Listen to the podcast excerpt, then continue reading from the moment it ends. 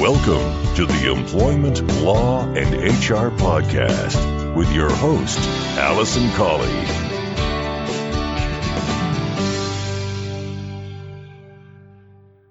Hello and welcome to this episode 191 of the Employment Law and HR podcast. I'm your host, Alison Colley. I'm an employment solicitor and HR specialist, and I run the firm Real Employment Law Advice, where together with my colleagues, we provide advice and assistance to both employers and employees on all aspects of employment law.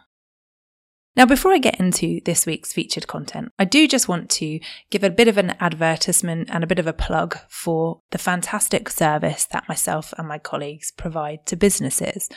We have a service known as our HR Harbour, which is a membership service for businesses, which comes in three different levels. There's silver, gold, and platinum, depending on the level of service you required. And within those packages, those membership levels, we provide ongoing advice and support to you and your business. And if you have internal HR or someone in the business dealing with HR, then we'll provide support and assistance to them along the way. It provides many of our businesses with some reassurance to know that we're on the end of the phone or email to answer any queries that may arise. And it is a very reasonable cost for the service and there are fixed fees for each level of membership. So it's not based on the number of employees that you have or the size of your business. If you'd like more information or to get a no obligation quote from us, then do email me. It's alison at realemploymentlawsadvice.co.uk. Or alternatively, you can call the main number here on 01983 897 003 and speak to the lovely Kathy, who'll be happy to put you through to one of our solicitors for an initial chat. So now, after my little plug there for our fantastic service, I'm going to get into this week's featured content.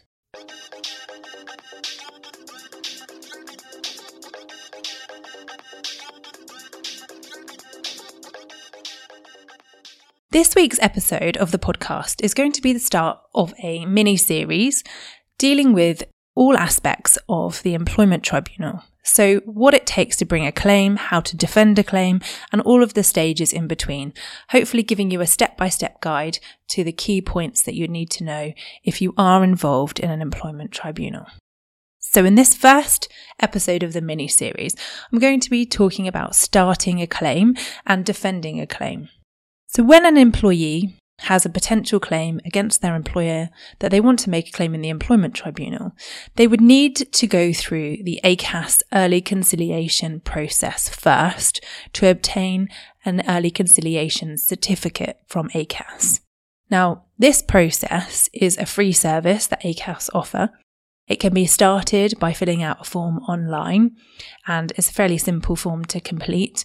Then an ACAS officer contacts the employee and ask for more information and then ask them if they wish to try to settle the claim.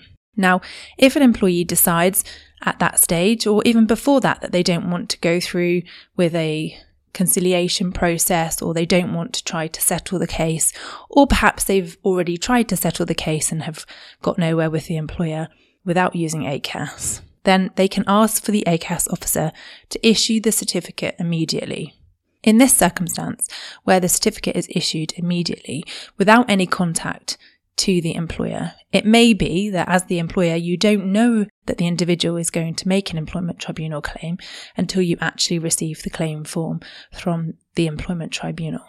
So, whilst ACAS early conciliation is a compulsory process in the majority of cases, an employee only needs to obtain the certificate from ACAS and doesn't have to actually try to negotiate or mediate their claims. So you may not know before the employment tribunal claim lands on your door or in your email that there is a, actually a prospect of a claim.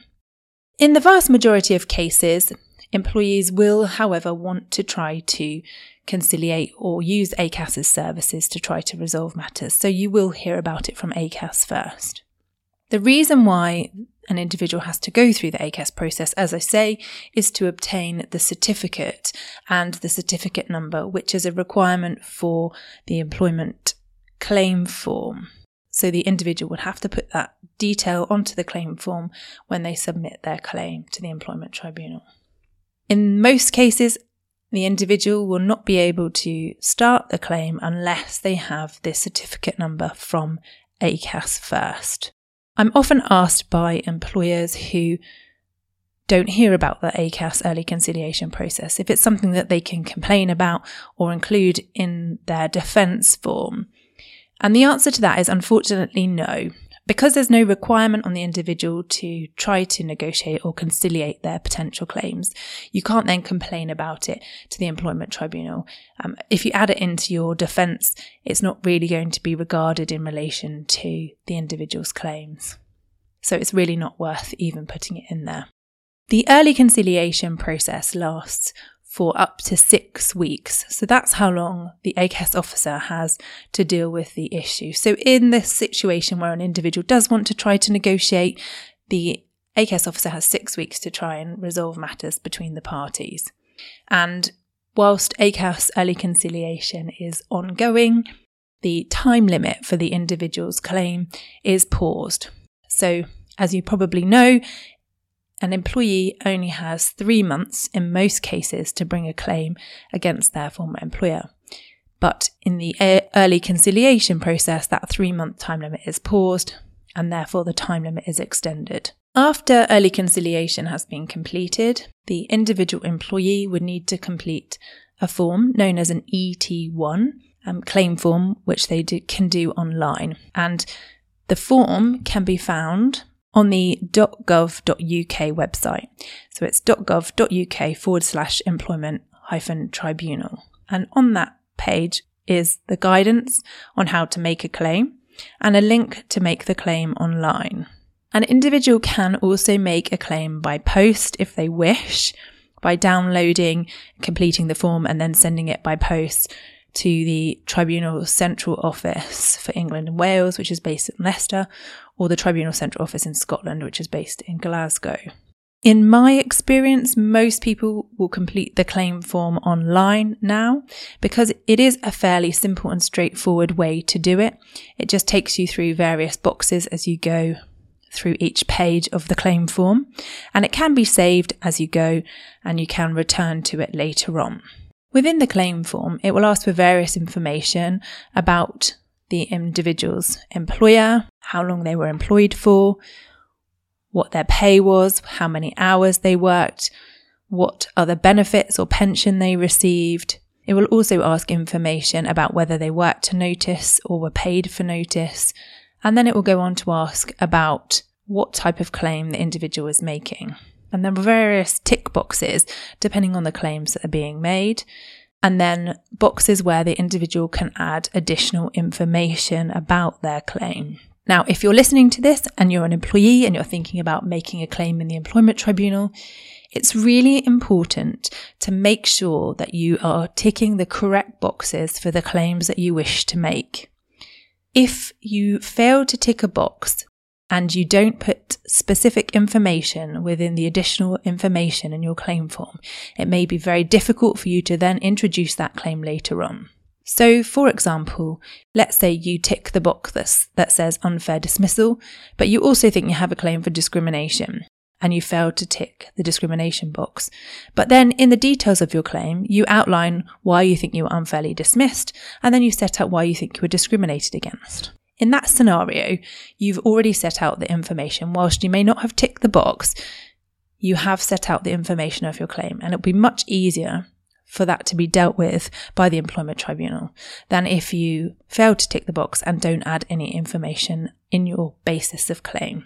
Now, often I see in claim forms either the individual fails to put enough information about the reasons for their claim or they put way too much information and things that are completely irrelevant are included. It's important that you, wherever you can, especially if you're acting for yourself, I know it's difficult, you try to particularize what it is you're claiming. So give the key facts and information about what you want to claim and why you are claiming, for example, unfair dismissal. So give the dates and times and details about what took place within the details of claim. Now, you may find on the claim form that you're filling out online, the boxes aren't big enough, and there is additional pages that you can continue on to later on. Now, if you are using the boxes to add the additional information on the form, I recommend that you use paragraph numbers. So start with one, obviously, and then put the detail and then a new paragraph two, so that the paragraphs are numbered and it makes it much easier to refer to later on. Now, ideally, and this is what we do as solicitors and practitioners, is to complete a separate Word document in paragraph format, which is the details of claim. And what we would do is on the claim form, in those boxes where it asks for additional information, we would put, please see attached details of claim. And then we would set that out in a Word document because it's much easier to refer to later on. It's much easier for all the parties and the tribunal to refer to than going in the form where, as I say, it's limited information, limited space, should I say, and it's more difficult to uh, format it in a way that it's easy to read.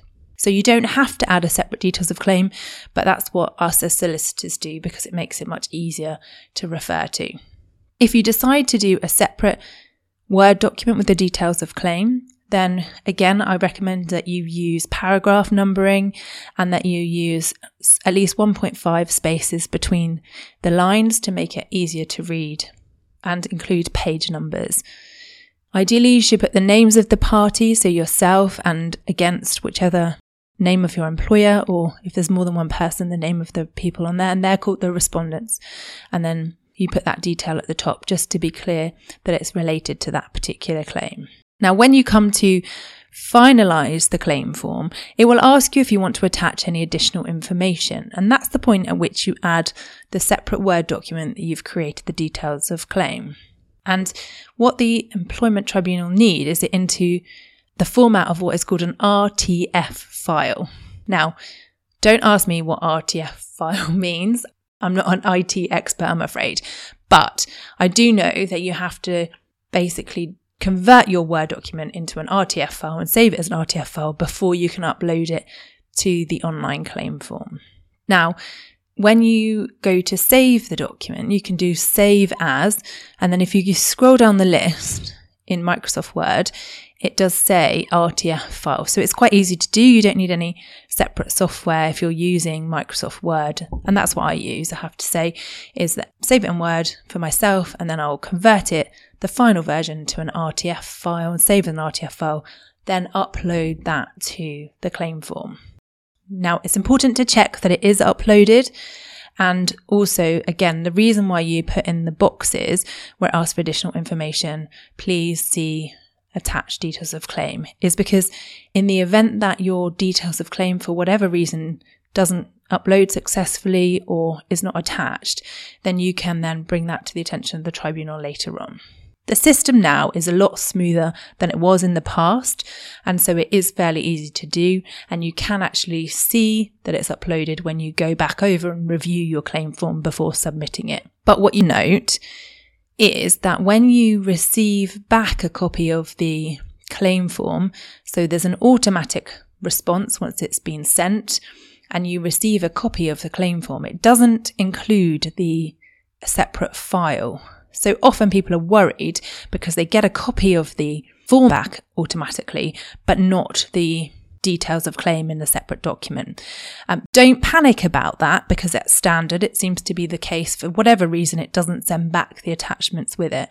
But if you are worried, then you can always contact the Employment Tribunal just to confirm that your details of claim have been received with it. But as I say, when you're going through the process of uploading all the information, finalising the claim form, you can normally see quite clearly that it's there. Now, once you receive acknowledgement that the claim form has reached the employment tribunal, that isn't necessarily the situation that your case has been accepted because the claim then normally goes to a judge to review and you'll then receive an acknowledgement of claim to confirm that the case has been accepted by the employment tribunal.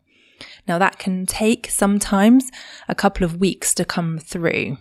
So if when you're submitting your claim form, you don't receive a receipt or you are worried about it being submitted correctly in any way at all, it's important to get in touch with the Employment Tribunal as soon as you can just to speak to someone and clarify because in the event that you haven't done everything correctly in terms of uploading the information, then it may be that when you realize that there was an error, your claims are then out of time. It is a fairly smooth process, as I say, so it shouldn't be a problem. But it may take a couple of weeks before you receive the acknowledgement of claim, by which time your time limit may have passed and it may be difficult to then resurrect things and bring things in.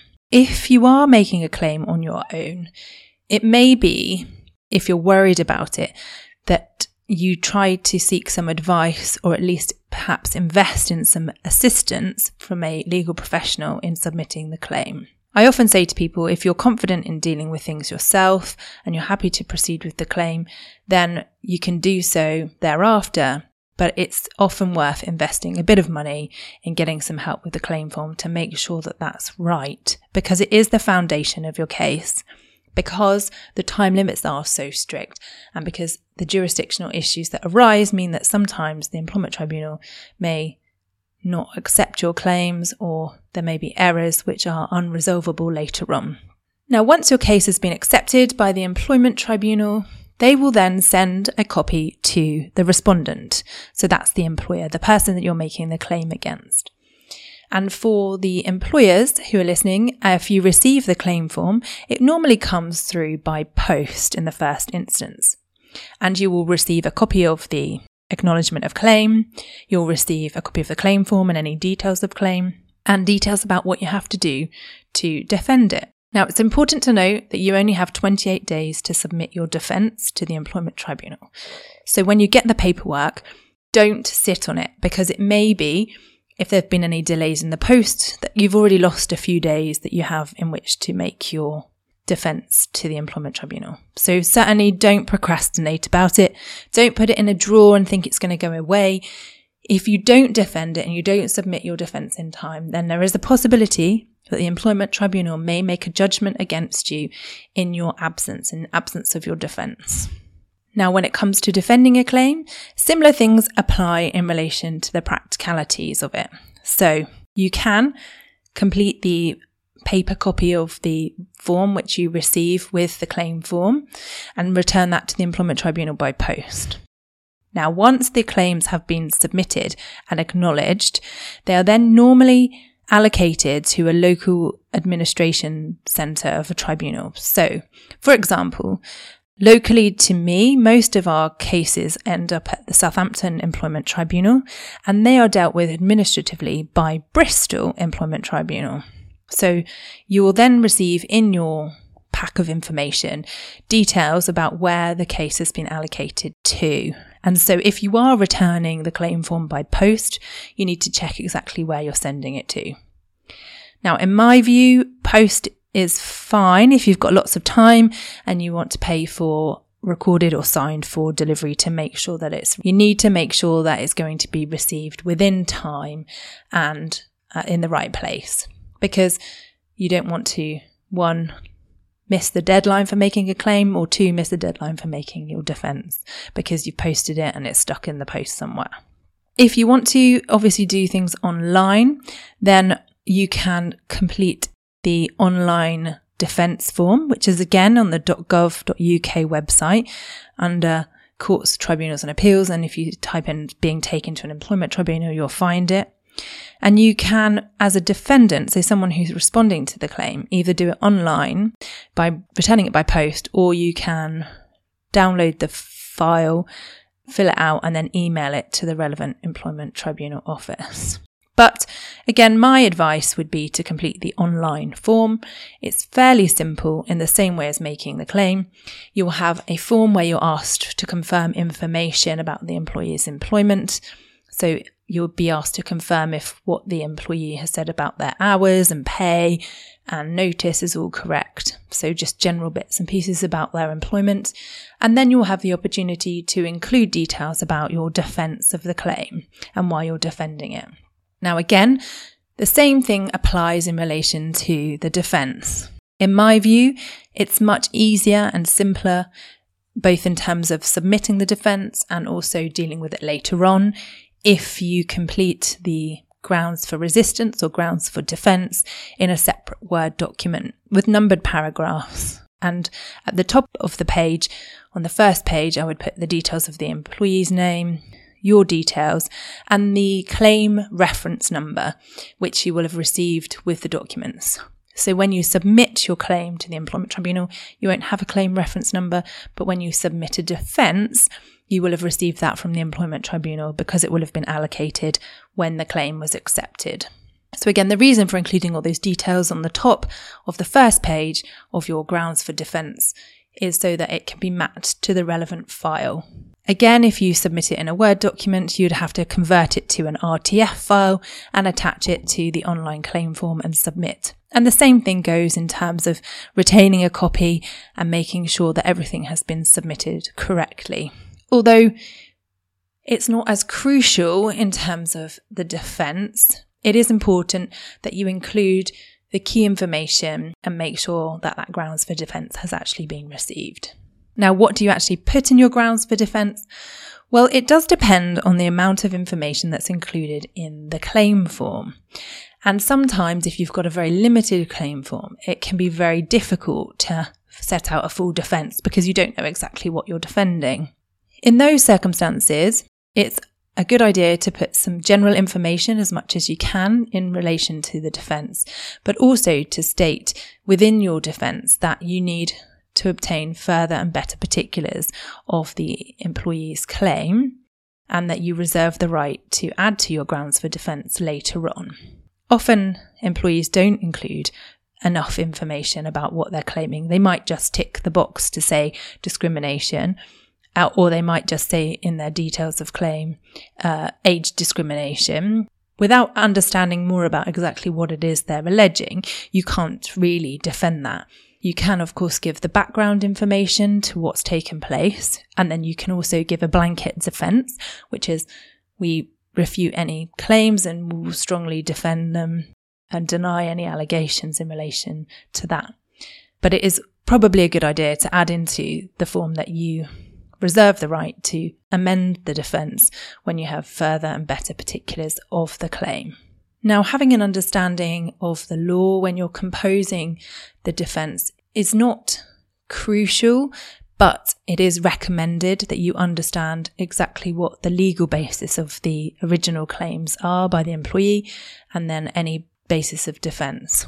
So, for example, there are some claims for discrimination which you can defend on the basis that you can justify them, uh, and therefore you want to make sure that you're including enough information about the reasons for your actions and why you're defending the claims. Again, like with the claim form, if you are going to be defending the case yourself and not seeking legal representation, it is a good idea to at least get some advice on the defence and the merits of defence and the basis that you're going to defend the claims at the earliest opportunity so that again you're getting the foundations right. Because with both the claim form and the defence, it's what the employment tribunal will refer back to throughout the case because it forms the basis of the case. Yes, you add to it with evidence. Yes, you add witness statements later on.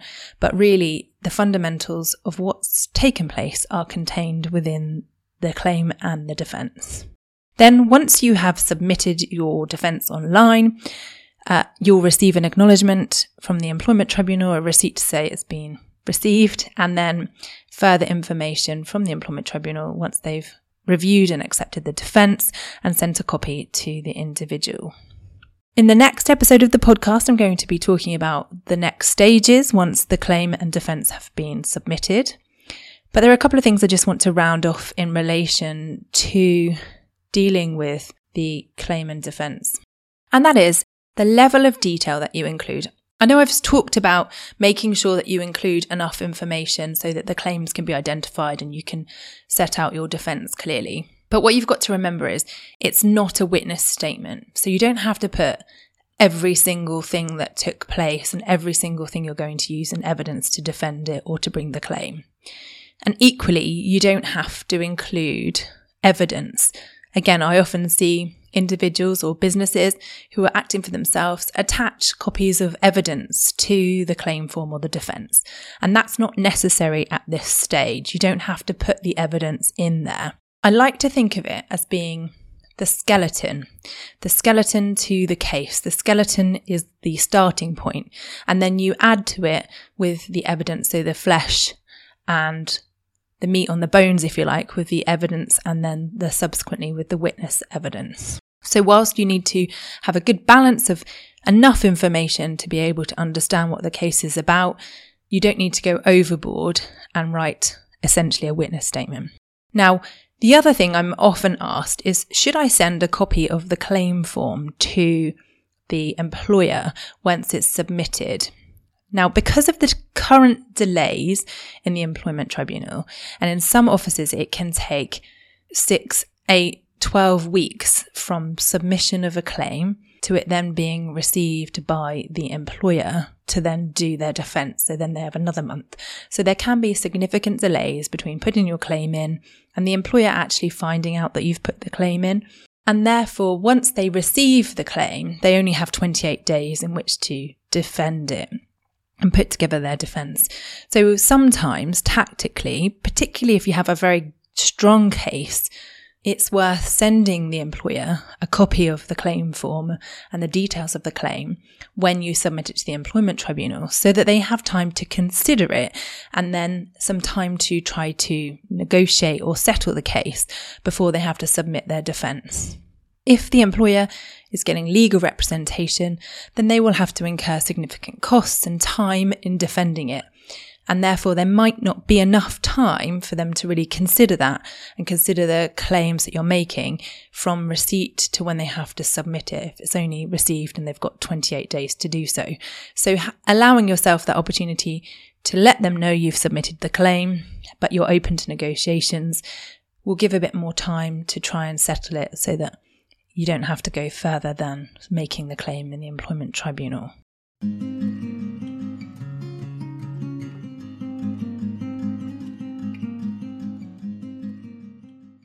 So, hopefully, that's a helpful introduction to both individuals and businesses who may be defending or making a claim in the employment tribunal.